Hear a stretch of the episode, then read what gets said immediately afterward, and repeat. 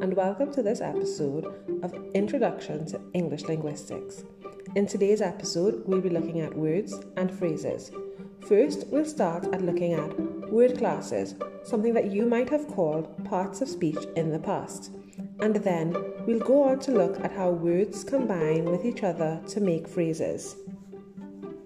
The Vugless cubes plimed cribbly in the Witterfly. Huh? The Vugless cubes plimed cribbly in the Witterfly. Now, if that sentence sounds odd to you, it's because I made up most of the words.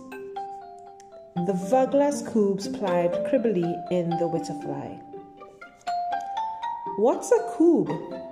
And what's a Witterfly? You've never heard those words because, like I said, I made them up. Now, if you had to think of the different word classes you already know, like nouns, verbs, adjectives, adverbs, what would you guess they are? Cubes and Witterfly, as in the Vugless cubes plied cribbly in the vitify. If you say a noun, you're absolutely correct. Now, in the past, in your primary school, for example, you might have learned that the noun is the name of a person, place, or thing.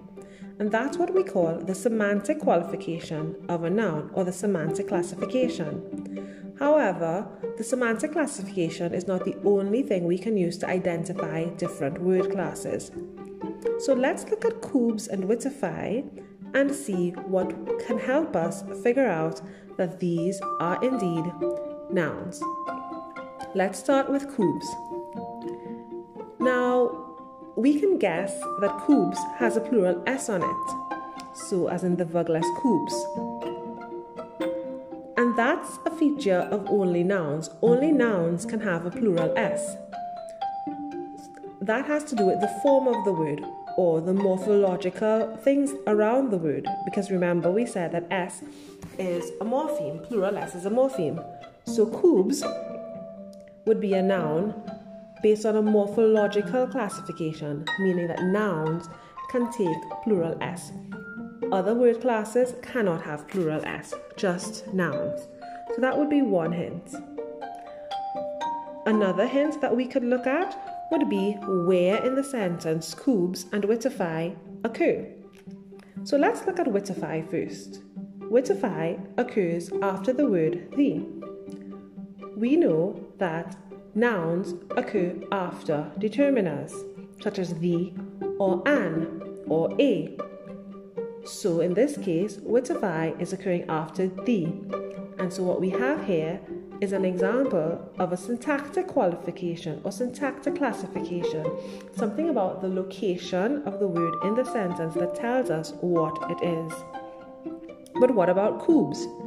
Cubes doesn't occur directly after the determiner, there's a word in between. And that word is Vugless. We'll come back to Vugless in a minute, but we can be pretty sure that it's an adjective. And another thing that can come before nouns is adjectives. Um, adjectives can't just come before verbs, for example. You can't just say the blue swam. Yeah, you can't do that. So adjectives have to come before nouns if they come before something. And so those would be a syntactic classification, okay, of nouns. So we have two things, a morphological and a syntactic classification for nouns.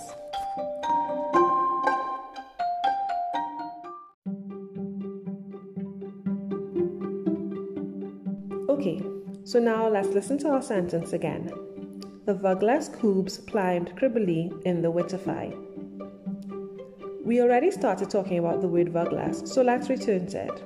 We just said that it was an adjective, but how do we know that? Well, you remember in the previous sessions that we had in class that we looked at all the different types of morphemes that can work for adjectives, and one of them was less. For example, like hopeless, and here we see vugless. It doesn't matter that we don't know what vugless means. We know it's an adjective because of the ending. So that's a morphological hint. That's a morphological classification point. But we also know it's an adjective because of where it's located in the sentence. Adjectives can come before nouns, as in it does here, or they can come after verbs. So we could say the cubes were vergless. Again, it doesn't matter that we don't know what cubes or verglesses are. It just depends on where the words are in the sentence. So that would be the syntactic classification for adjectives. Okay.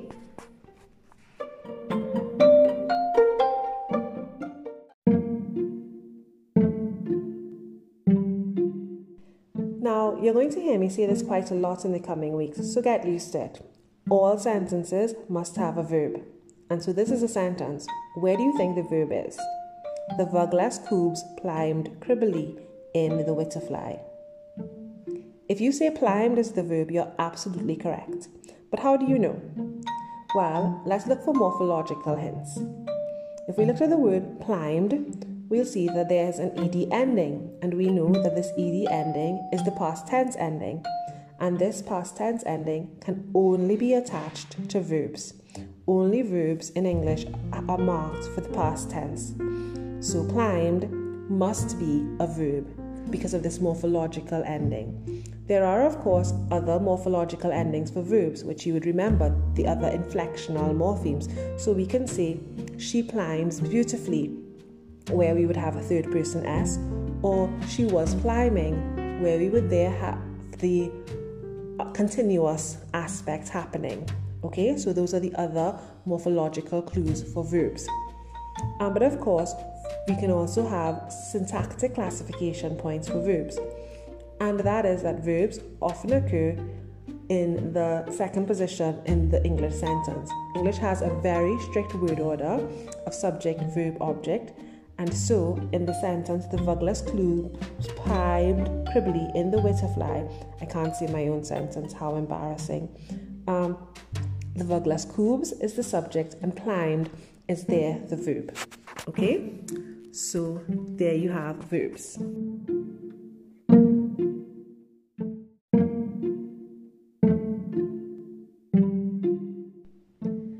Now, I'm not going to do all the word classes, so maybe you can, in your own time, think of what would be some morphological and syntactic rules or classification points for adjectives, determiners, and prepositions, and we'll talk about them when we meet again.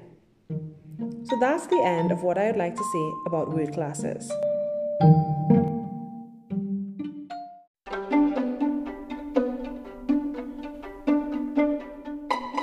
Okay, so now let's have another sentence. The fat man swims in the pool every morning. Now, if you think of this sentence, I'm sure you can divide it into different parts. So take a second and try to divide the sentence into, let's say, three different parts. Are you done? Maybe you came up with the fat man swims in the pool every morning. That would be three parts. What about if I asked you to divide it into four parts? You might come up with the fat man swims in the pool every morning. So the fat man is one part, swims is another part, in the pool is another part, and every morning is another part. And what about just two parts? You might have the fat man swims in the pool every morning. So the fat man is one part, and swims in the pool every morning is another part. Or you might have the fat man swims in the pool as one part, and every morning as another part.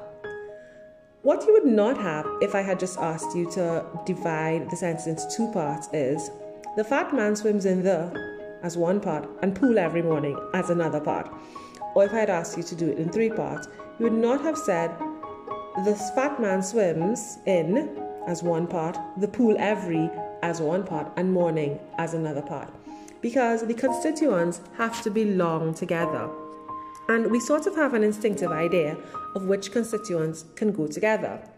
But sometimes it's not so easy to tell. So we also have tests that we can do to show that a group of words really is a constituent and that those words belong together.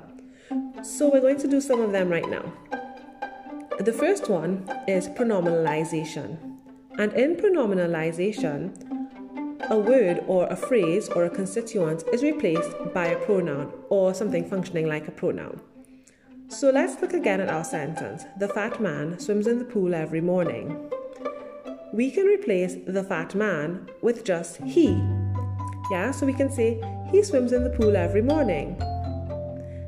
And we therefore know that the fat man is one constituent. We can also say um, we can replace in the pool with there. So we can say the fat man swims there every morning. So we replaced it now with there, that pronoun. Um, and so we know that in the pool is one constituent. We can say that the fat man swims in the pool then. And now we've got rid of every morning and replaced it with then. So again, we have a constituent. But we can also say the fat man swims in the pool every morning and the skinny woman does so too. And whenever we can say does so too about something, we can say that that entire thing that could be replaced. So we don't say that the skinny woman swims in the pool every morning too. We just says, say the skinny woman swims in the pool. The fat man swims in the pool every morning. The skinny woman does so too.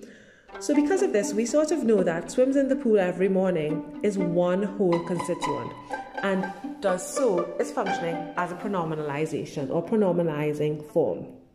Okay, so that's pronominalization. The second type of test we can do is a test of movement. Now, English has a very strict word order, so whereas in some languages it's really easy to move constituents around, you can't do that very much in English, but you can move some um, constituents around.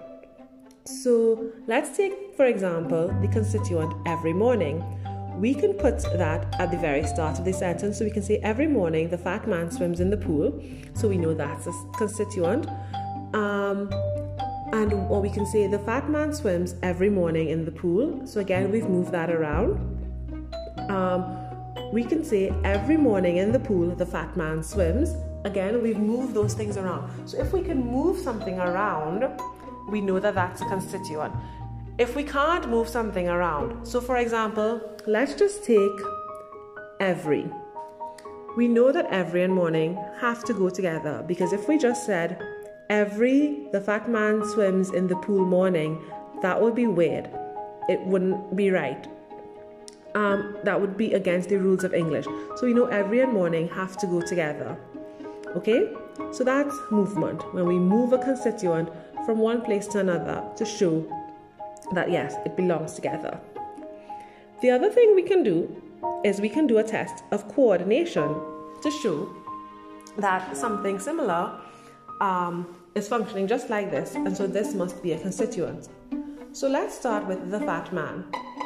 If I say the fat man and the skinny woman, now we have two similar looking things, and we have the idea then that yes, the fat man is indeed a constituent. If I say the fat man swims in the pool every morning and every evening, there again I've done a coordination test and coordinated every morning with every evening and there now we can see that every morning is indeed a constituent. If I say the fat man swims in the pool or in the lake, um, I can there sh- therefore show that in the pool is a constituent separate from swims because it's in the pool or in the lake. Okay, so there we have that coordination test again. Um, and you can do that with lots of different things. You can try it out yourself, um, even if you want to make a really large constituent. So the fat man swims in the pool every morning and runs in the park every evening. There we have the same structure, um, but now on a larger level. But it now shows that swims in the pool every morning is itself a constituent, and within it we have even smaller constituents. Um, the final test we can do, the final constituency test we can do, I like to call the question of an answer test. Because what we do is we ask a question and we get an answer for it. And that would show us that the answer would be the um, constituent. Now, in the book, they call it the fragment test. You can call it whatever you like once you know how to do the test. So let's start with the fat man. If we ask ourselves the question, who swims in the pool every morning? Our answer is the fat man. There we have a constituent. um, if we ask the question, what does the fat man do in the pool every morning? And we just say swims, we know that that is a constituent, just swims. But we can also say, what does the fat man do every morning? And we can say he swims in the pool, okay, or just swims in the pool for our fragment. There we have our constituent, swims in the pool. Or we can say, what does the fat man do in the pool every morning? Swims. Sorry, I said that already. But we can also say, when does the fat man swim in the pool? Every morning. And there we have another constituent. Okay, so when we can ask these questions, the answer, the fragment that gives us our answer, is indeed a constituent.